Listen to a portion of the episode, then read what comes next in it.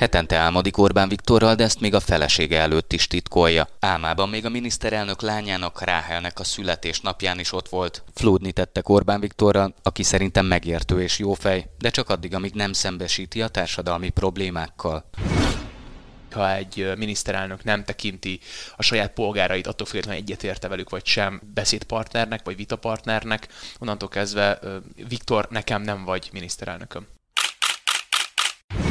Ez itt a Selfie, a Szabad Európa podcastja. Én Bátori Róbert vagyok. Egy egész ország apa komplexusban szenved, pedig szerinte attól jutna előrébb az ország, ha nem a következő Orbán Viktorra, Gyurcsány Ferencre vagy éppen Vidnyánszki Attilára várnának válteszként az emberek, hanem közösségekben gondolkodnának. Molnár Áron színész aktivistával beszélgettünk a selfie aki azt mondta, a Színház és Filmművészeti Egyetemen korábban is voltak problémák, de néhány évvel ezelőtt már elkezdtek dolgozni azon, hogy az oktatási rendszer jobb legyen. Molnár Áron szerint az SZF-én elkezdődött a változás és jó irányba haladtak a dolgok, Ebbe rondított bele szerinte Vidnyánszki Attila, aki végül az egész színházi szakma antihőse lett. A fiatal színész aktivista szerint Vidnyánszki Attilának bocsánatot kellene kérnie a tetteiért a diákoktól és a színész társadalomtól is.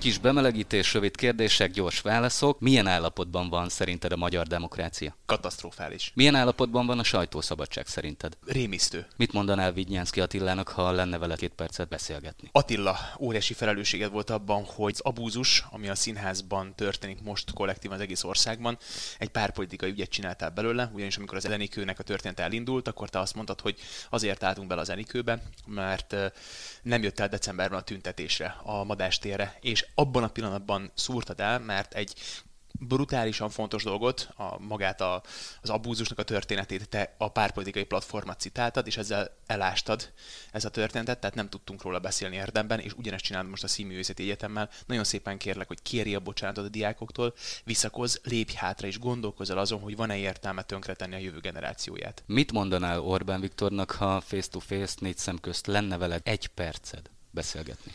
Szoktam vele álmodni Komolyan. Igen, és ultra jó fej mindig iszonyatosan megértő, rendszerint elmondom neki a fő problémákat, amelyeket látok az országban. Voltunk itt a Ráhelnek a születésnapján az álmomban, és flódni tettünk, és, és én elmondtam neki azt, hogy egyrészt a, a szegregáció problémáját mérhetetlenül rosszul kezeli, másrészt pedig szerintem kifejezetten rasszista az az álláspont, amit képviselt Gyöngyös Patai romákkal kapcsolatban. Innentől kezdve egy olyan mesdjére lépett ki, ami szerintem mérhetetlenül káros, és az, hogy például például a Színház és Filmművészeti Egyetem tanári karai szenátusa is kérte, hogy álljon velük szóba és beszéljen, mert úgy tűnik, hogy senki nem áll velük szóba, és válaszra sem adta őket. Azt gondolom, hogy ha egy miniszterelnök nem tekinti a saját polgárait, attól függetlenül egyetérte velük vagy sem beszédpartnernek vagy vitapartnernek, onnantól kezdve Viktor, nekem nem vagy miniszterelnököm. Mondott bármit? Igen, megértő volt hihetetlen, meg igen, ilyeneket szoktam mondani, hogy tudom, igen, csak azt kell megértened Áron, hogy ez egy nagyon komplex dolog a politika, hogy itt nem feltétlenül az emberségről szól, és ilyenkor mindig azt mondom neki, hogy de hát Viktor, hát miről másról kellene szólni egy ország vezetése, mint hogy az emberekre való koncentrálásra. Miről másról kellene szólni ennek a dolognak, mint hogy meglátod azt, hogy ki van bajban és segítesz rajtuk. És én nézd, ha az én barátaimat tömném szét pénzzel, akkor nem mernék a tükörben nézni azokkal az emberekkel kapcsolatban, akik mondjuk abbaükkérem vagy tornanádaskán egy kút mellett állnak huszan, mert nincs vízük és azok is a te, azok is a te állampolgáraid. Igen, Áron, igen, de mondom, akkor gyere levelem ezekre a helyekre. Nézd meg, menjünk el oda fát vágni, osszunk ott tisztasági szereket, meg higiéni, higiéni szereket, tehát hogy nézzünk, nézzünk át. Jó, menjünk, menjünk, és szállunk be a fekete autóba, mi ketten, és még ott megy a párbeszéd diskurzus köztünk. Halálosan megértő. Olyan, mint egy miniszterelnöknek kéne lennie. Feleségednek el szoktad mondani ezeket az álmokat? Ezt nem, ezt nem meséltem el. nem, nem, nem, az a baj, hogy kell egy, kellett egy keretrendszer, amit otthon csinálunk, mert sok sok neki. Tehát, hogy azért képzeld el, mondjuk velem élsz, és mondjuk, hogy ez élet, mondjuk a napom 16 óráját teszi ki mondjuk a közügyekkel való foglalkozás, és ebben egyszer csak ő is részese lesz, és érezhetően sok neki és ez nem jó, mert látom rajta azt, hogy, hogy szeretne ő is valahogy egy picit átfordulni oda, hogy a magánéletnek ne az legyen a története, hogy a közügyeket vitatjuk meg folyamatosan, szóval ez egy kicsit fárasztó lehet azért neki. Most vannak keretek, úgyhogy, és ez nagyon-nagyon fontos, mert egyrészt iszonyatosan szeretnénk gyermeket, és ebben pont az én, állá, az én nézőpontom az, hogy hogy én azt szeretném, hogy igazságos országba szülessen bele ez a gyermek, és ezért szeretnék mindent megtenni azért, hogy mire megszületik, itt valamilyen szinten, de rendben menjenek a dolgok. Mikorra tervezitek a gyereket? A, a változás minél előbb jöjjön el, és onnantól kezdve nyitott a kapu a, szá, a gyermekem számára. Előbb jöjjön el a változás, utána tervezitek a gyerekvállalást, vagy fordítva is oké ez? Mehet párhuzamosan. Tehát, hogy nekem működik. Csapjunk a közepébe. 2006-tól 10-ig jártál az SZF-re. Olvastam a Schillinggel egy interjút néhány hónappal ezelőtt, azt hiszem a 24-nek nyilatkozta azt, hogy az SZF-vel ugye voltak problémák már korábban is, ezek nem új keletűek. A hagyomány csak nem 150 éven át arról szólt, hogy egyes művészek osztályvezető tanárokként képezték a hallgatókat, mivel ezek nagyon nagy művészek voltak, egy konzervatív tradíció szerint ez teljesen megfelelt a világ akkori állapotában, állapotának, azért ez már a 21. század, ennek a képzésrendszernek már nincs helye. Elindult valami, és ekkor jött Vignyánszki Attila a képbe. Mennyire értesz egyet a Schillinggel? Árpáddal nagyon sok dologban értek egyet, és vitatkozunk is, amikor tehetjük. Mondjuk én kommentekben rendszerint, mert személyesen annyira mostanában nem találkozunk be nagyon szívesen, mert azért én nagyon felnéztem rá, meg rajtuk nőttünk föl gyerekkorunkban, amikor gimnazisták voltunk ugye a Krétakörön. Ehhez képest szerintem az állításai az nagyon világos, hogy nagyon sok helyzetben nagyon validak, érvényesek. Az a helyzet, hogy hogy ez valóban egy olyan generáció volt ott tanár, vagy osztályvezető, aki, aki nem tanult mondjuk pedagógiát. Nem volt mellette egy mentálhigiénész szakember, nem volt mellette egy pszichológus, akár egy dráma ö, instruktor, stb. stb. Viszont ami nagyon fontos, hogy a változás elindult, amit te is mondtál. Tehát, hogy itt, ha csak mondjuk megnézzük a Bodó Viktoréknak a pályázatát, amivel szerettek volna osztályt indítani, nem is pályázat, hanem egy ilyen öt éves terv, hogy hogy képzelik el az osztálynak a tovább nevelését, vagy például megnézzük az dráma instruktor képzést, amit ugye a Attiláik azt sem tudják, hogy mi az. Tehát, hogy fogalmuk nem volt róla, hogy ez mi ez a szak, meg mit tanítanak ott. Ez egyébként kristálytisztán megmutatja azt, hogy milyen világ jön az ő regnálásuk alatt. Tehát egyrészt, hogy oké, nem ismerik a szakokat, az egy dolog, de az, hogy nem tudják, hogy mi az a drámainstruktor, nem értik, hogy mi az a komplex osztályindítás, hogy hogy néz ki, mikor szakemberek is végigvezetnek egy osztályt, az egy nagyon-nagyon brutális képet fest föl, mert az a fajta változás, amit az Árpád is követel, és amit mi is, én is nagyon sokszor mondtam a Színes Filmművészeti Egyetemmel kapcsolatban, az a változás elindult. A fiatalok fiataloknak van vágya erre, van energiája, arra, hogy a változás megtörténjen. Tehát itt nem az van, hogy mi csak úgy dumálunk, és ez soha nem fog megváltozni, ez pont most történik. Akár, hogy megnézzük, hogy Kis Vinyánszki Attila, vagy ifjabb Vinyánszki Attila Hegedűs Dégézával indít osztályt, ez egy tök izgalmas, tök progresszív világszemlélet, amit ők ketten tudnának kínálni.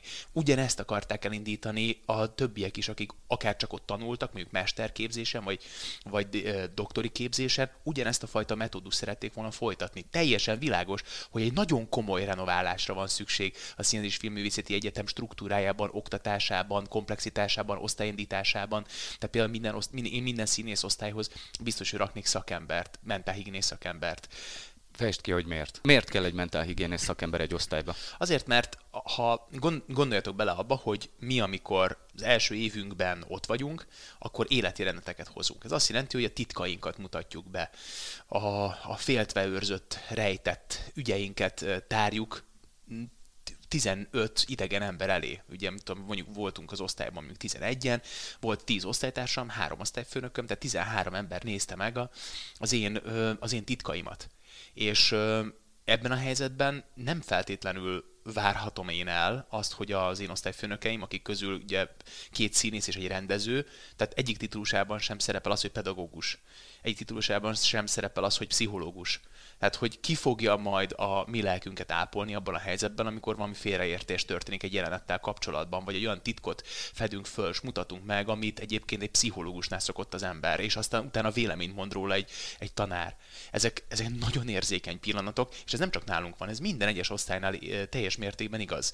Első évben személy szerint ez nálad mit okozott? Nagyon komoly zavart nagyon meg voltam illetődve azzal kapcsolatban, hogy elhozok például egy jelenetet, ami nagyon érzékeny, és mégis egyszer csak az, az kritikát kap. Aztán persze ezt nyilván fel kell fogni, hogy ez engem épít, hogy épít, de hogy De hogy azért itt el kell nagyon súlyosan gondolkozni azon, hogy ez milyen jellegű kritika, ez hogy néz ki, miben épít, színészileg, emberileg, illetve a színész és emberi párhuzam tud-e szépen egymás mellett haladni? Vagy ennek a kettőnek kötelessége elválni, és a válaszom, ez egy költői kérdés, nem, ne váljon el mert itt volt egy, egy olyan rendszer, amiben színházi alkotók, akik egyébként most is oda fognak menni az egyetemre oktatni Vinyánszki Attila alatt, csak, csak, csak szerintem sokkal gyengébb minőségben fogják ezt tenni, de ők is ugyanaz az az iskolát tanulták meg, hogy, hogy a színész az, az gyötrődik a saját félelmeiből, ügyeiből, amik, amik negatívak dolgozik, de az egy iskola. És itt nagyon-nagyon sokféle iskolát kellene megtanítani ezen az egyetemen. A Meyerholdi, a, Vinya, a, a, a Vinyánszkit nem, a Meyerholdi, a Stanislavski, a, a, azt a fajta iskolát, amiben mondjuk csak a technika van benne, vagy az iskola, ami a komédia dell'arte a története. Tehát ez egy iszonyatosan komplex dolog, amiben benne kell szerepeljen a szakember, mert ha nem, akkor kilugatják a lelkedet. És ez most sem fog másképp történni, hogyha mondjuk, bocsáss meg, csak mondjuk akár egy osztályfőnök, egy olyan csávó, aki beleállt, a Velkovics most aki beleállt egy, egy gimnazistába egy, egy, a hírtévén. Tehát, hogy ezek iszonyatosan elítélendő dolgok, és mérhetetlenül kártékonyak. Mikor indult el az eszefén ez a változás, még a, a Vidnyánszki éra előtt, vagy mielőtt kirobbant ez a balhé, és mi volt ennek az indikátora? Mm, ezt nem tudom, ugye én 10 éve végeztem, tehát én 2010-ben végeztem a színműn, de azt tudom, hogy amikor én elmentem még a nagyon elején egy ilyen egy szabad egyetemnek egy ilyen fórumára, amiben belehallgattam, akkor azt láttam, hogy itt már nagyon-nagyon más világ van, mint nálunk. Tehát a diákok nem hogy képviselik azt, hogy face-to-face és szemtől szembe beszéljenek ugyanazon a szinten velük a tanárok, hanem követelik.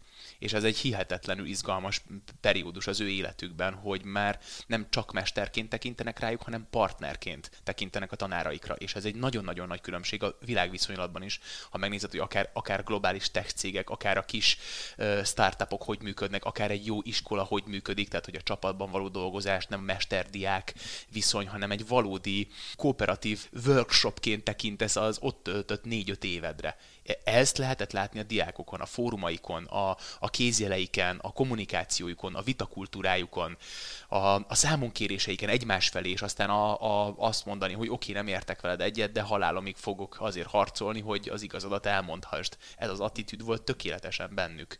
És ez csodálatos volt látni. 30 éve azt hallom, ismerősöktől, barátoktól, kollégáktól, hogy azért a színműre nem, nem könnyű bekerülni. És mindenki azt mondta, hogy ehhez bizony kapcsolatok kellenek.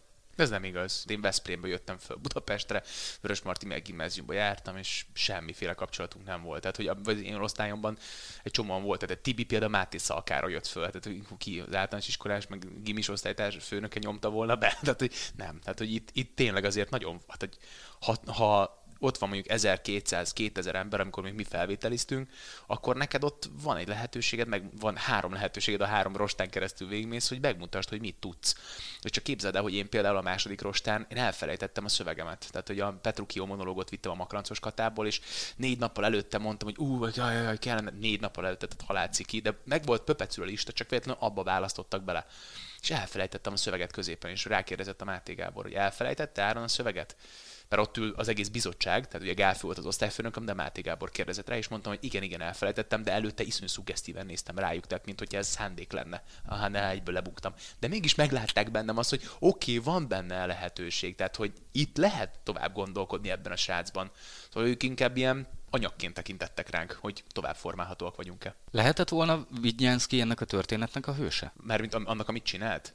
Mm, ha mondjuk nem, nem ide futtatja ki a dolgot. Tehát, hogy elindult a változás, bejött a Vidnyánszki, lehetett volna ő az SZF-nek a megújítója, megmentője? Nem, mert pont az a, ennek pont az a lényege, hogy egyrészt most egy antihősé vált, tehát tök jó ez a szó, amit mondasz, hogy hősé, de nem, egy antihősé Voldemortá vált, és pont ebben az egész őrületben az történik, hogy itt nem apaképeket kre- kell kreálnunk a jövő nemzedékének. Nem az kell, hogy majd megjön a következő Orbán Viktor, meg megjön majd a következő Gyurcsány Ferenc, meg megjön a következő Vinyászki Attila, tehát nem apaképekben kell gondolkodnunk, hanem itt el kell felejteni ezt a fajta apakomplexus, amiben egy, egy, egy nemzet felnő, és rá kell jönnünk, hogy a csapatmunkában lehet csak érvényesen tudni, tud, tudni működtetni egy rendszert. Színház és Filmművészeti Egyetemen az egész hely, amilyen volt, valóban felújításokra szorul, egy csomó klassz innovációt lehetett volna csinálni, amit nagyon sokszor kértek a diákok is, a tanárok is, a szenátus is, a hök is, mindig süket fületre talált az Innovációs és Technológiai Minisztériumnál.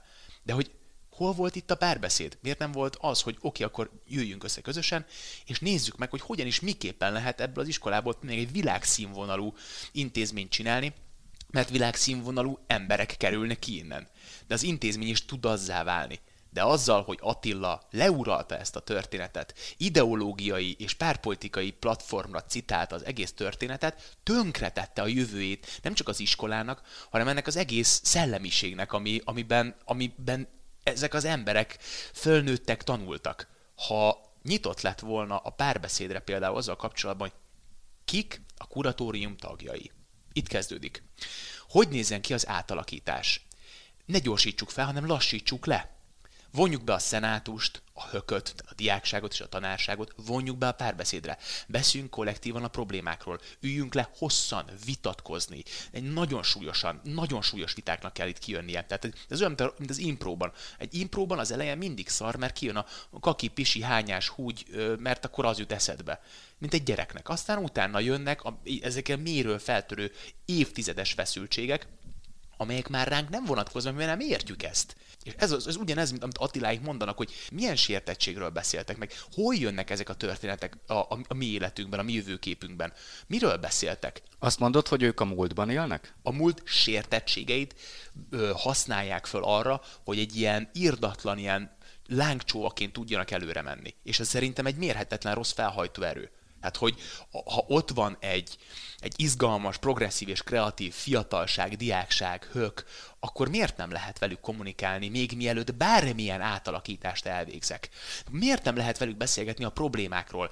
Ti hogy, mit láttok? Hogy alakítanátok át? Ö, ö, a, mi, mi ez a dráma instruktor? Gyerekek, néha haragudja, ha nem tudom, mi az, mondjátok el. Miért nem kérdezett rá? Mi a büdös francia nem kérdezte meg, hogy mi ez a szak?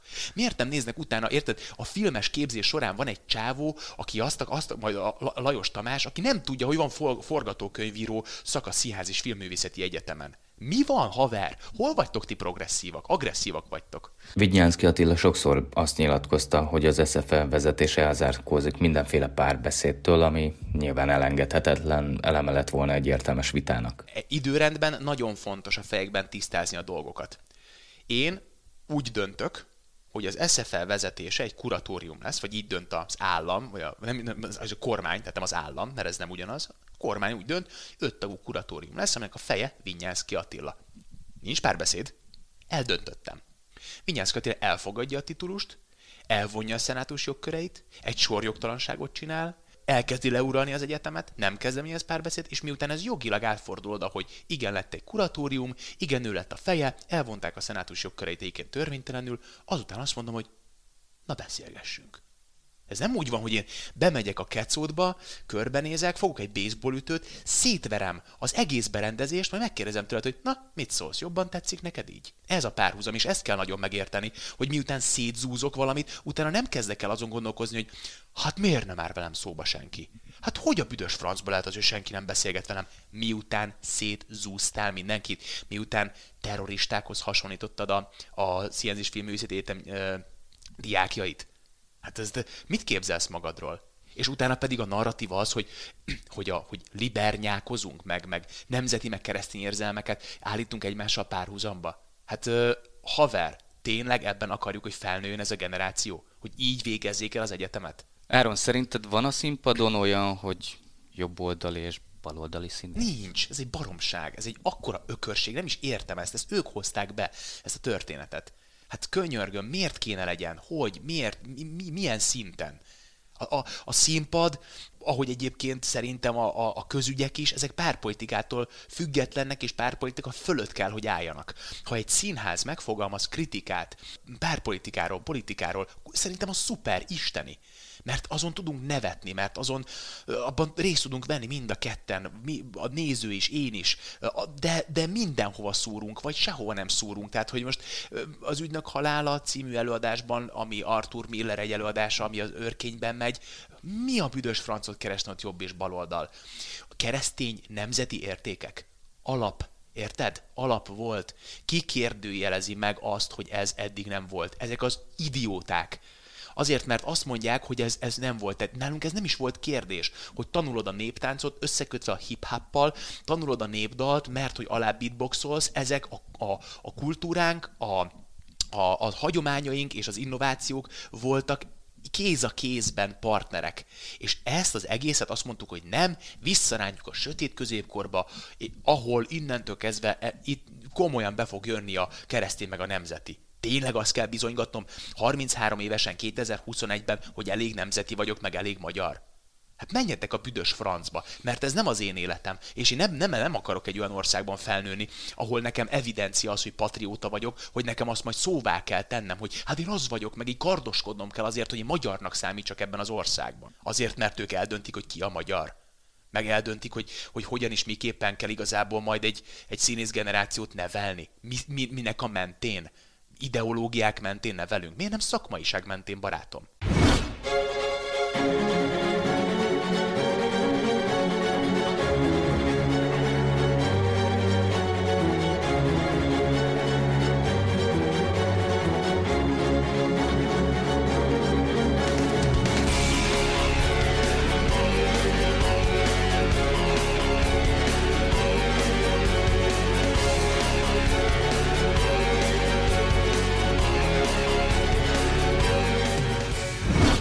Folytatjuk a selfit Molnár Áron színész aktivistával, akivel az elmúlt percekben a Színház és Filmművészeti Egyetem átalakításáról beszélgettünk. Most pedig arról fogunk, hogy miért lenne szívesen Soros Bérenc, és mit gondol az SFE új tanári karáról.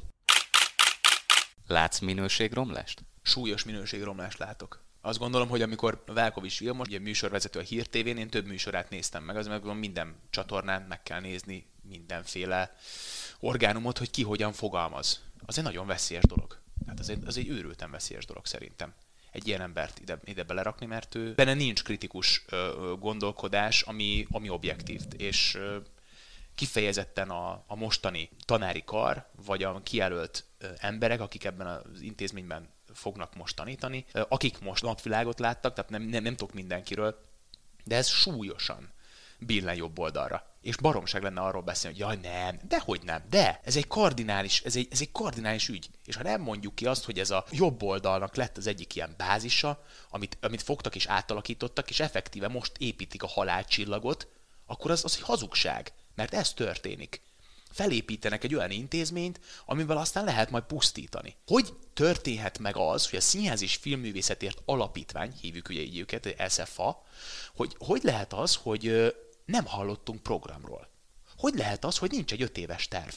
Vinyászki Attila még osztályt is el fog indítani. Hát én a Noára elbukok, basszus, annyi ügyem van. Hát nehogy már az az ember, aki akinek kb. 7-8 titulusa van, még beleférjen egy osztálynak az igazgatása, volt esélye. Volt esélye Attilának. Kétszer hívták meg a Színház és Filmművészeti Egyetemre, mind a kétszer elbukta a vizsgáját, mert nem fejezte be. Ott van Kaposvár. A Kaposvári iskola ékes példája az, hogy egyszer csak az ideológia hogy jelenik meg abban a történetben, hogy a tanárok között hogy jelennek meg olyan emberek, akik nyíltan antiszemiták. És itt nem arról van szó, hogy szabad véleménynyilvánítás, hanem a jövő generációjának az oktatása a jövő generációnak az ápolása. Minőségromlás, súlyos minőségromlás van. Abban a helyzetben, aki itt részt vesz oktatóként egy ilyen intézményben, az aláírja azt a papírt, ami a csöndre és a félelemre épülő rendszernek a melegágya. Ez, amit ők csinálnak, ez a pusztítás, és aki ebben részt vesz, az cinkos. Mi lesz most az egyetemmel? Én abban reménykedem, ha jól láttam, ez a Free SFE egyesület, amit csináltak, ez egy alternatíva lehet, amiben én nagyon remélem, hogy a filmes, a színházi intézet összejön, ugyanígy tudnak együtt alkotó emberek maradni, senki nem fog kiesni, és nem pénztől, vagy attól lesz függő, hogy tovább tudnak-e menni. Nagyon remélem, hogy lesznek olyan komoly támogatók, akik tényleg a jövőben benne látják a perspektívát ezeknek a fiataloknak a jövőjében. Ha Szín és Filmművészeti Egyetemre annó, mikor mi jelentkeztünk, ilyen 2000-en jelentkeztek, tehát tényleg súlyos volt a túljelentkezés. Lesz diák, tehát hogy érted, a Nemzeti Színházba is járnak. Oké, okay, tehát nagyon kevesen, meg az új színházba is járnak, is, iszonyatosan kevesen, tehát hogy mondjuk fogsz egy intézményt, el, el, elkobzod, attól utána függetlenül kapsz rá pénzt, akkor így fel lehet vattázni ezeket a helyeket, tehát hogy a Színház és Filmművészeti Egyetem, vagy Színház és Filmművészeti Alapítványt is el lehet majd indítani ezekkel a tanárokkal, különböző diákokkal, akik valószínűleg epedve várják, hogy akár csak egy lehetőségük legyen, hogy kezükbe fogjanak egy Alexa kamerát. Én azt gondolom, hogy ezek azok a leszalámizások, meg, meg megvétele az embernek, amihez én biztos nem fogok asszisztálni. Itt van egy egyetem, aminek mondjuk ilyen brutális kamera parka lesz, lehet tök innovatív dolgokat venni, de, de tehetséget nem tudsz venni. Emberséget. Azt mennyiért veszed? Van ára? Van, persze. Van. Az első az, hogy nem mész oda tanítani. Itt kezdődik. Ez az első nagy dolog, amikor az emberségről beszélünk. Amikor veszel egy nagy levegőt, és felteszed magadnak a kérdést, hogy hogy van a jövő generációját szolgálja ez, hogy én oda fogok-e menni, vagy a jövő generációja fog látni egy olyan jövőképet, ami tényleg a csöndre és a kúsolásra fog épülni. Ez egy szerintem egy brutális nagy felelősség. Hogyha valaha belegondolunk abba, hogy hol szeretnénk, hogy tartson ez a fiatal generáció, aki most nő föl, annak ezek a lépések, ezek a pillanatok az életünkben, amelyek meghatározóak tudnak lenni.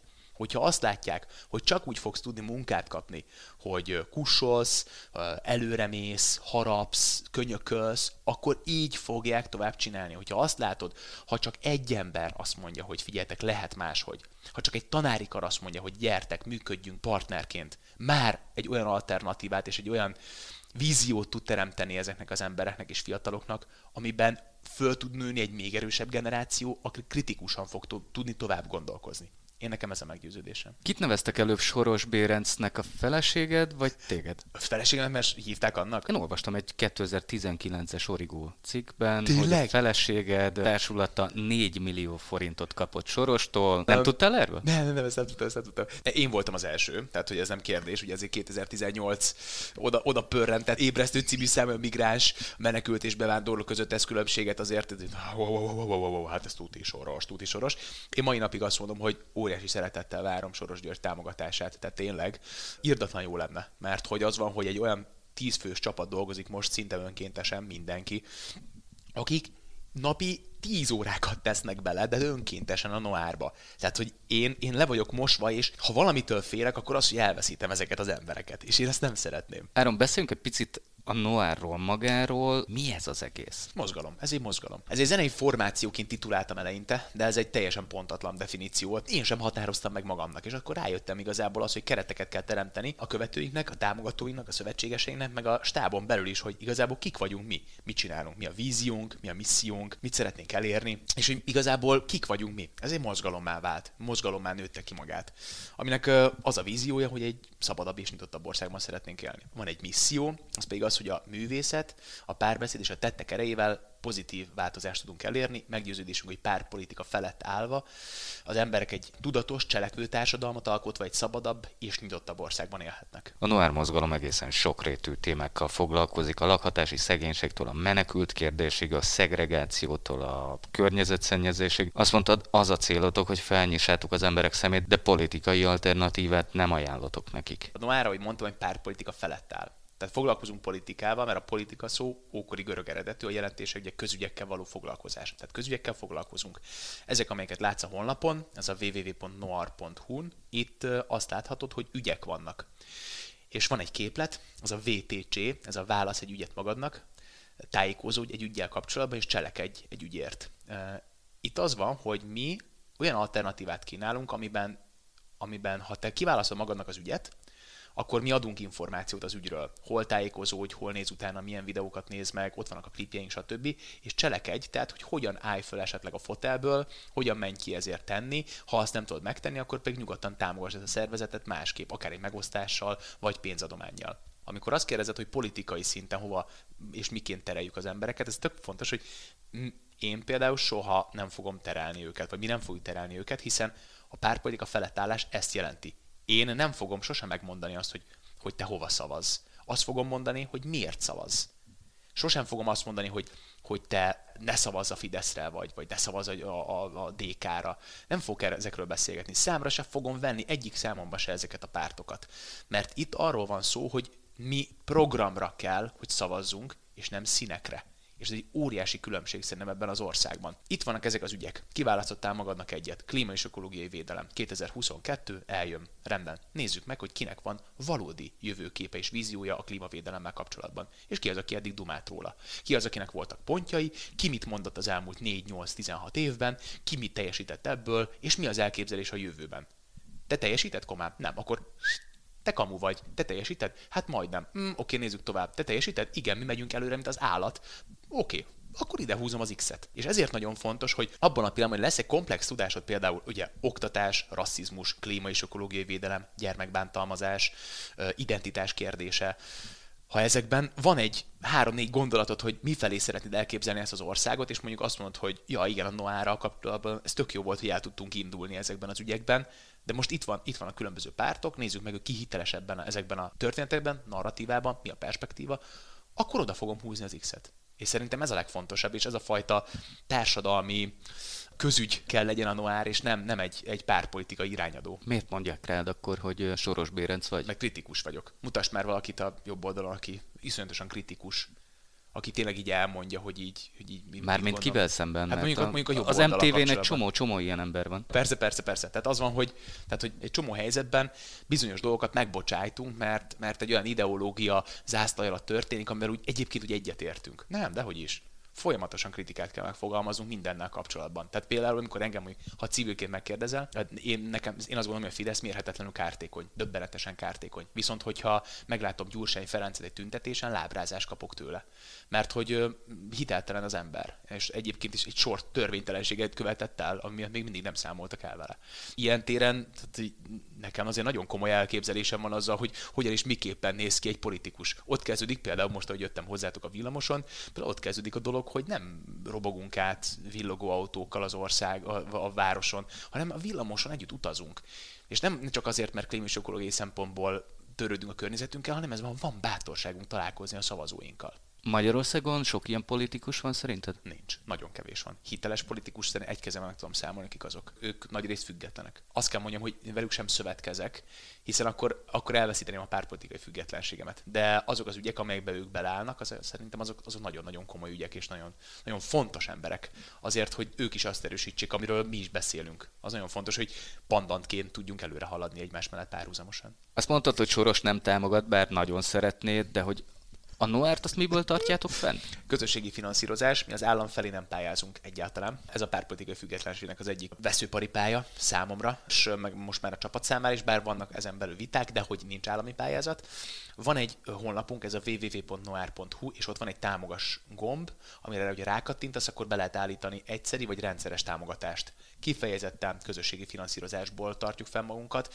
Amennyire azt lehet mondani, hogy fenntartjuk magunkat, nem tartjuk még fenn magunkat, ez nem igaz, mert ahhoz, hogy ez a projekt tudjon működni, vagy az ügyeink tudjanak működni, és a mozgalom így tényleg súlyos szárnyakra tudjon kapni, 30, 50, 80, 100 millió forintra lenne szükség. Akkor van az, hogy tényleg ezek az emberek, akik önkéntesen benne vannak, fizetést kapnak, pontosan meg lehet tervezni a klipjeinket, a podcastjeinket, az akcióinkat, a koncertet, amit szeretnénk megcsinálni. Olyan csodálatos emberekkel találkozunk, és olyan jó történetek jönnek velünk szembe, és ehhez képest meg úgy azt látom, hogy úgy nincs ez a fajta ilyen hurrá támogatás, érted? A, a, nem, nem, nem is a közönségi, közösségi finanszírozásban, hanem a nagy komoly meccénásoktól, a, a major donoroktól, akikkel találkozunk. Sokszor azt látom, hogy tartanak a Noártól. Meglepő számodra egyébként? Igen, persze. Hogy ne lenne meglepő? Hát azt mondanám, hogy ja, persze, megértem, kritikát fogalmazunk meg, ti meg azért kicsit tartotok attól, hogy valaki kritikát fogalmaz meg, akkor, ja, hát akkor inkább Jaj, ja, tökre megértem, hogy nem támogatok, de hát így jesszusom. Tehát, hogyha mi nem csináljuk, akkor akkor tényleg csak az, egy, az a félelem és a gyűlölet marad per, perspektívaként. Ha minket támogatsz, akkor meg adunk egy olyan lehetőséget, vagy olyan, olyan narratívát, egy olyan perspektívát a jövőnek, a jövő generációjának, saját generáción, az idősebb generációnak, ahol arról szól, hogy merjél vagánykritikusan gondolkozni, megfogalmazni a dolgokat. Van egy ügyed, ezt is, ezt is, ezt csináld benne. És választ ki, csak csinálj, és, és építsük közösen ezt az országot, ne egy bábeli tornyot építsünk. Ez volt a Selfie, a Szabad Európa podcast sorozata. Bátori Róbertet hallották, köszönöm figyelmüket.